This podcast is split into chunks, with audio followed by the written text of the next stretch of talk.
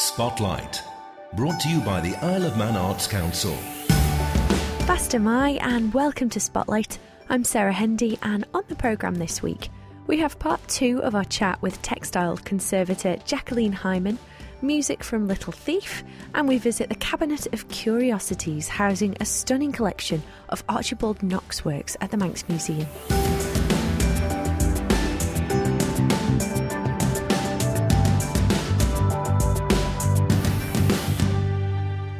Me via spotlight at manxradio.com if you have any creative happenings you'd like to tell us about, and you'll find links, listen again, and our podcast on the Manx Radio website. First, this blustery afternoon, we have part two of our conversation with textile conservator Jacqueline Hyman, who has been working hard at restoring Manx National Heritage's collection of Napoleonic military uniforms. When you decided that um, textile conservation was for you, did you fall in love with the processes and the, the medium itself, the textiles and the feel of it between your fingers, or were you inspired by the stories and the history and the structure of each each item that you had to work on? Funny enough, Sarah, it's a mixture of all of that. Oh, that's perfect, isn't it? Every item that comes into the studio has got a story behind it. It's been somebody's treasured item. You know, even I have ordinary members of the public will come in with something, and it may have belonged to their grandmother, and it may be the only thing they have of their grandmothers, and it's so precious to them. So you want to really take great care over that item. And it doesn't matter how old something is.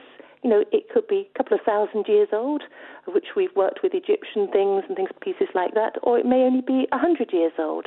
It still needs that careful care and attention. So there's all that part behind it. But I'm I'm very I'm a very tactile person. I I know we don't like to handle textiles because natural oils and greases on our hands cause problems, but just feeling old fabric, it's it's something that you just touch it and you just know straight away there's age there.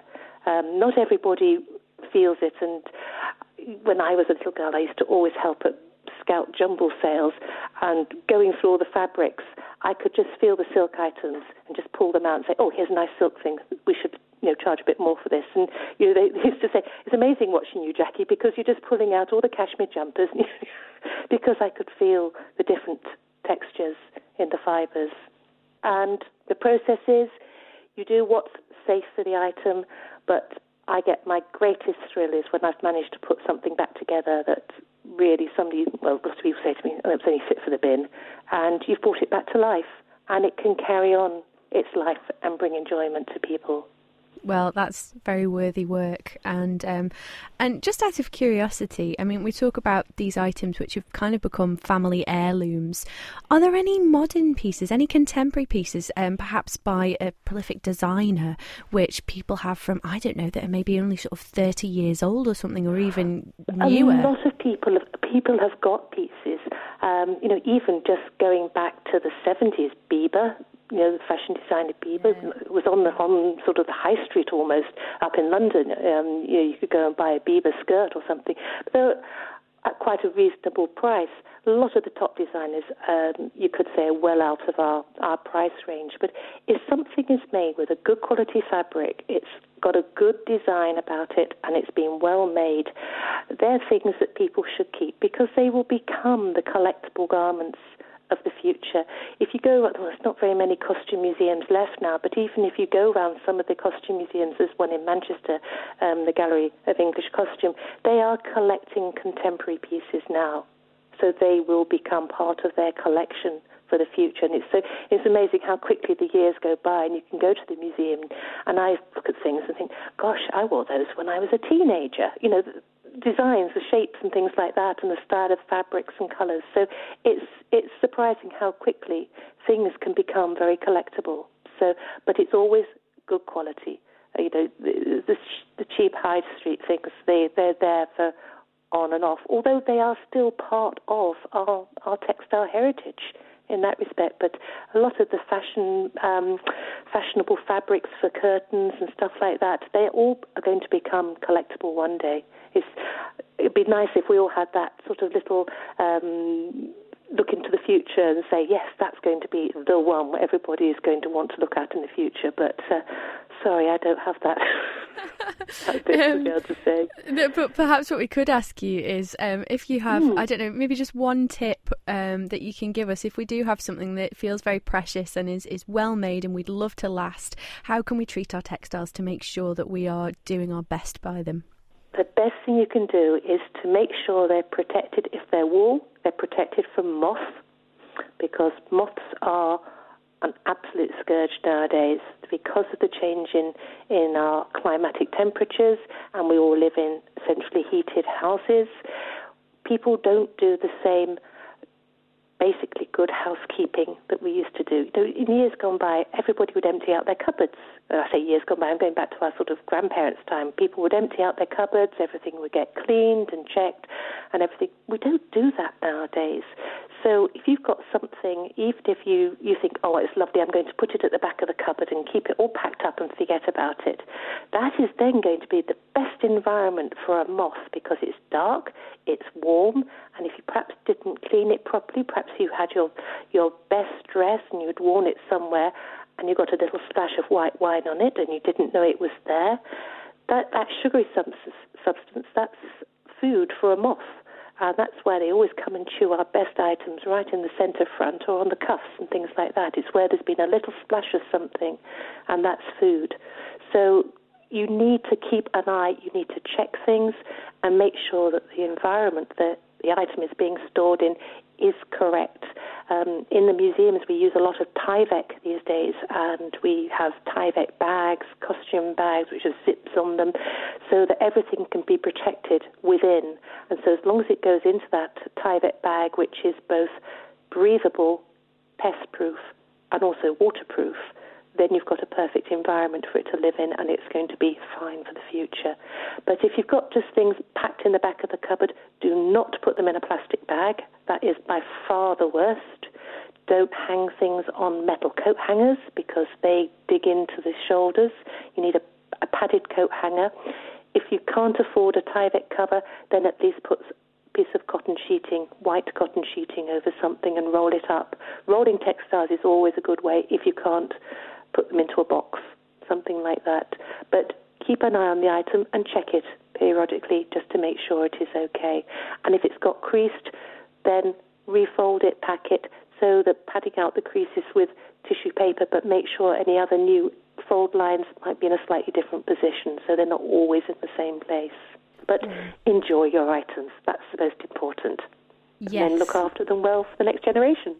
Absolutely. Well, thank you for that. And we'll be able to enjoy um, the Manx Museum, Manx National Heritage's collection of Napoleonic military uniforms uh, worn by soldiers from the Isle of Man and find out more about how you've been taking care of them on the 30th of November. 30th of November, and the talk starts at 7 o'clock, so it'll be there at 6.30 if you want a seat.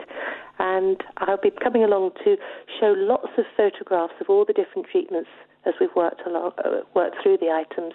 But I'm also going to bring along handling samples because people can't handle the uniforms. But the same manufacturers of the fabrics that made those uniforms are still in existence today.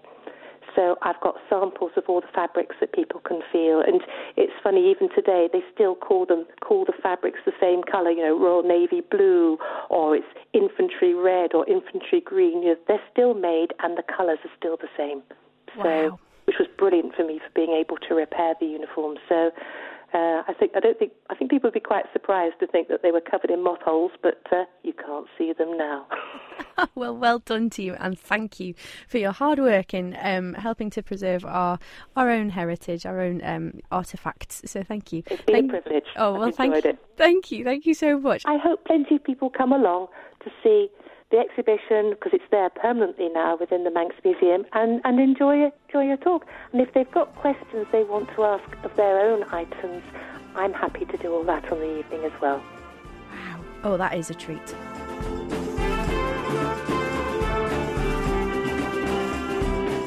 For tickets to Jacqueline's talk on Friday night at 7, head to the Spotlight blog or Manx National Heritage's website.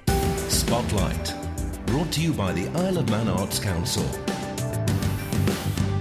And if you're looking for something else fun to do this weekend, Dark Horse are taking over the basement bar below Just Pizza Pasta with Bristol based alt rock act Little Thief headlining the night. and support from No One Died, Terence George, and the Blair House Project. The event starts at 8 on Friday night and runs until 3 o'clock on Saturday morning. You can find tickets on Facebook or via the Spotlight blog, of course, at manxradio.com. But for now, here's Little Thief with Freak.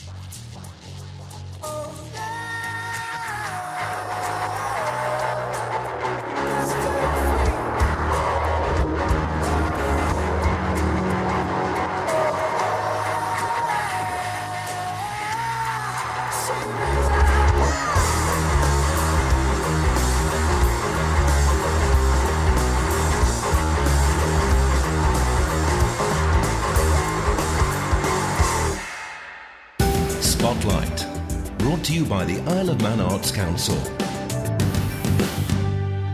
And we're now going to take a visit to the Manx Museum's Cabinet of Curiosities, which for the next couple of months will be housing a stunning array of works by Archibald Knox, curated by the Archibald Knox Forum. I spoke to Manx National Heritage's curator for social history, Yvonne Cresswell, about this fabulous collection. Yvonne, the, the exhibition is entitled Artist, Designer, Teacher. These are three really distinct strands of Knox's life, but he might not always be recognised as each of those things by everyone. Well, I think what's fascinating is that um, for most of the world, he's known for his metalwork and the work he did for Liberty. So, you know, that's what everybody knows about. If, on the other hand, you live on the Isle of Man, yes, you might know about the metalwork, but you're probably much more interested and know far more about the watercolours. And in the art gallery, we always have um, the beautiful Manx landscapes by Archibald Knox. Um, for people at the time, the people living on the Isle of Man during the 1920s, um, you'd have known Mr. Knox because A, you may have been taught by him at the High School or Douglas School of Art, or um, your children might be being taught by him, but probably more likely because he did the graphic designs for various books. And I mean, like uh, Barron's, the in Douglas, he actually did the illustrations, the graphic designs for their checks.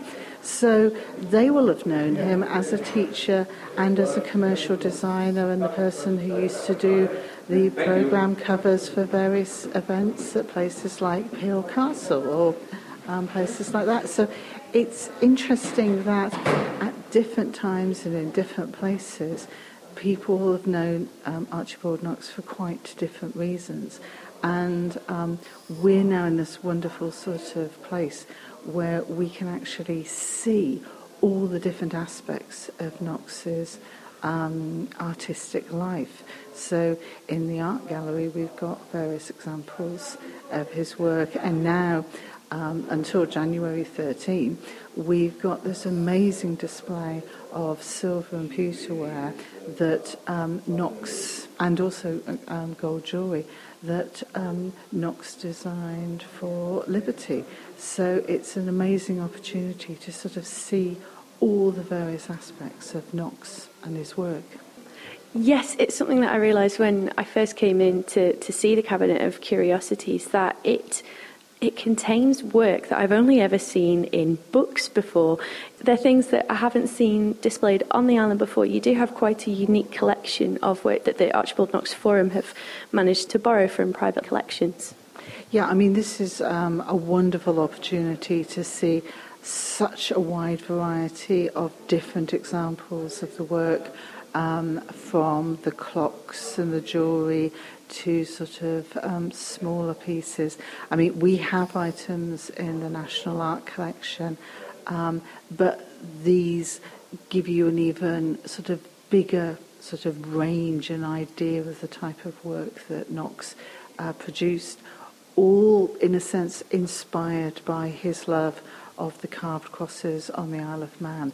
So, you know, that sort of lifelong fascination with the Manx crosses sort of finds its kind of sort of pinnacle in Knox's sort of silverware and pewterware um, designs and this beautiful flowing interlace. Um, so, you know, Knox really did bring these uh, sort of a, a, Celtic revival, sort of a visual aesthetic, um, to an international audience mm-hmm. in the 1900s, and it's a sort of a visual aesthetic that we're still in love with and fascinated with in 2018.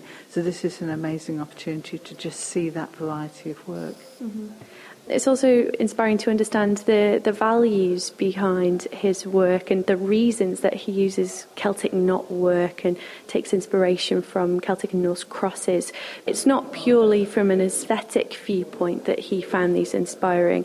I mean, certain quotes that I've read on, on your display here um, art is in everything if we choose to put it there, and aim at order, hope for beauty. I mean, that's perfectly expressed in every piece of work we can see here, and it's very it's very connected to sort of the arts and crafts movement, the appreciation of beautiful things. William Morris, who said, um, "Have nothing in your life unless you know it to be useful or believe it to be beautiful."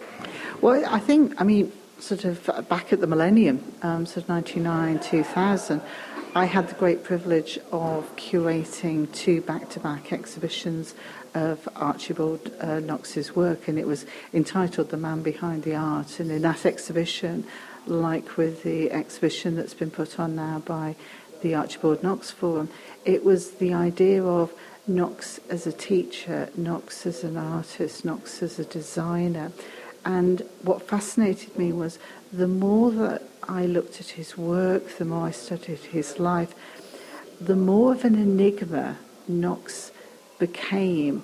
Um, he, he leaves these wonderful sort of quotes about sort of how you should uh, approach art. And um, I don't think with Knox anything was about the superficial. And um, I mean, the thing that I absolutely adore and I find the most fascinating is his great work, The Deer's Cry. And that wasn't done for commission, it wasn't done um, to be displayed, it was, wasn't going to be sold. It was basically, it was just purely a work that he did for himself. And given sort of all the work he's doing as a teacher and as a designer and as an artist, um, you're left sort of thinking this isn't a gentleman who has that much spare time. But from before the First World War up until his death in 1933, um, for himself, he was actually um, creating these pages of beautiful designs. Each page is a line from the Deer's Cry. Um, it's a prayer St Patrick's breastplate, a sort of what's called a, a lorica, a prayer of protection. And when you look at each page and each beautiful design, um, because he was a spiritual man, he was a man of faith, he attended St Matthew's Church, it feels like it's an act of prayer meditation in the creation of each page and then the page itself. Um, but what's fascinating when you look at the pages from the Deer's Cry is how long it takes you to try and decipher each line of the prayer. So none of it's a sort of a superficial thing that you can just flick through and um, instantly, in a sense, get. You have to spend time with it, you have to study it, and you sort of have to almost sort of immerse yourself in it. And I think, particularly with his calligraphy and his intricate interlace, it is about that sort of immersing yourself in it. And as I say, it's not superficial, it's not something that is kind of the latest fad, the latest fashion. It's something that's very absorbing. And I think that that's what Knox wanted. He wanted to have some, to produce things that had depth to them, had value, had beauty. And I'm sure he would have said, you know, you can't sort of achieve perfection, but what you can do is just by constant repetition, constant reworking, you can get glimpses of that perfection. And you see this in his watercolours, where he would actually spend apparently six or more hours sat on a hedge bank waiting for the clouds and the light to be just right. And then in an hour, two hours, he would produce these amazing watercolour paintings of the Manx countryside. Equally well with the Deer's Cry um, pages, the time taken to do the initial uh, pencil sketches and then to just carry on the design and work up these final sort of watercolour pages. And in the last brushstroke, because watercolour is an unforgiving medium, he could have made a mistake and ruined the whole page. And we know that he did put many of these pages in the bin. So, and a lot of the pages in the final um, manuscript are double sided. So you suddenly think he could spend hours, weeks working on a page, and then something happened and it would just be discarded, fresh piece of paper, and start again. And an impression I get is that um, as a com- designer, as a commercial designer, normally if a job is worth, let's say, £100 and another job's worth £1,000, you put 10 times more time and effort into the job that's worth £1,000 because the effort you put in is in relation to what you're going to get out of it. With Knox, uh, you, the impression seems to be it doesn't matter how minor something is or how unimportant, you give it a hundred percent. And I just find that sort of fascinating that everything he did was to the best of his ability. I think that's where his work has lasted because there is a depth to it and a beauty, and he has invested so much of himself into that work. Mm. Every single piece is a masterpiece. Like you say, it doesn't look like anything kind of got second rate attention. Working through that rather difficult time on the Deer's Cry of um, World War One. He was a censor, wasn't he, during World War One? Censor at Knockaloe camp. And apparently, when he first started, uh, well, he'd been working on it for a while, and it, it wasn't it wasn't sort of coming to him, and he wasn't happy with what he produced. And a friend sent him a newly published edition of the Book of Kells. And it was the first time the Book of Kells had actually been published with illustrations. And prior to that, you'd have had to have gone to Dublin to look at the Book of Kells in person. And apparently, when um, Knox received this book and he was looking at the illustrations of the Book of Kells, suddenly it was like, okay, I, yes, he'd found his inspiration and he knew what he wanted to achieve. So it's almost as though he'd been working on it, but things weren't coming together because he hadn't captured what it was that he wanted to achieve with the Deer's Cry. And then when he saw the inspiration um, from the Book of Kells, it was like, yes, now I know what I want to achieve. There are also a number of talks about the artefacts and Knox's work, The Deer's Cry, something which we'll be talking to Yvonne more about next week. Talks will be taking place at various times between now and the end of the exhibition, which is the 26th of January. And I'm afraid that's all we have time for this week. Join me again next Wednesday at half past five, but in the meantime, you can listen again on demand or via our podcast, which is available on the Manx Radio website. Have a lovely creative week. Slane lhiu.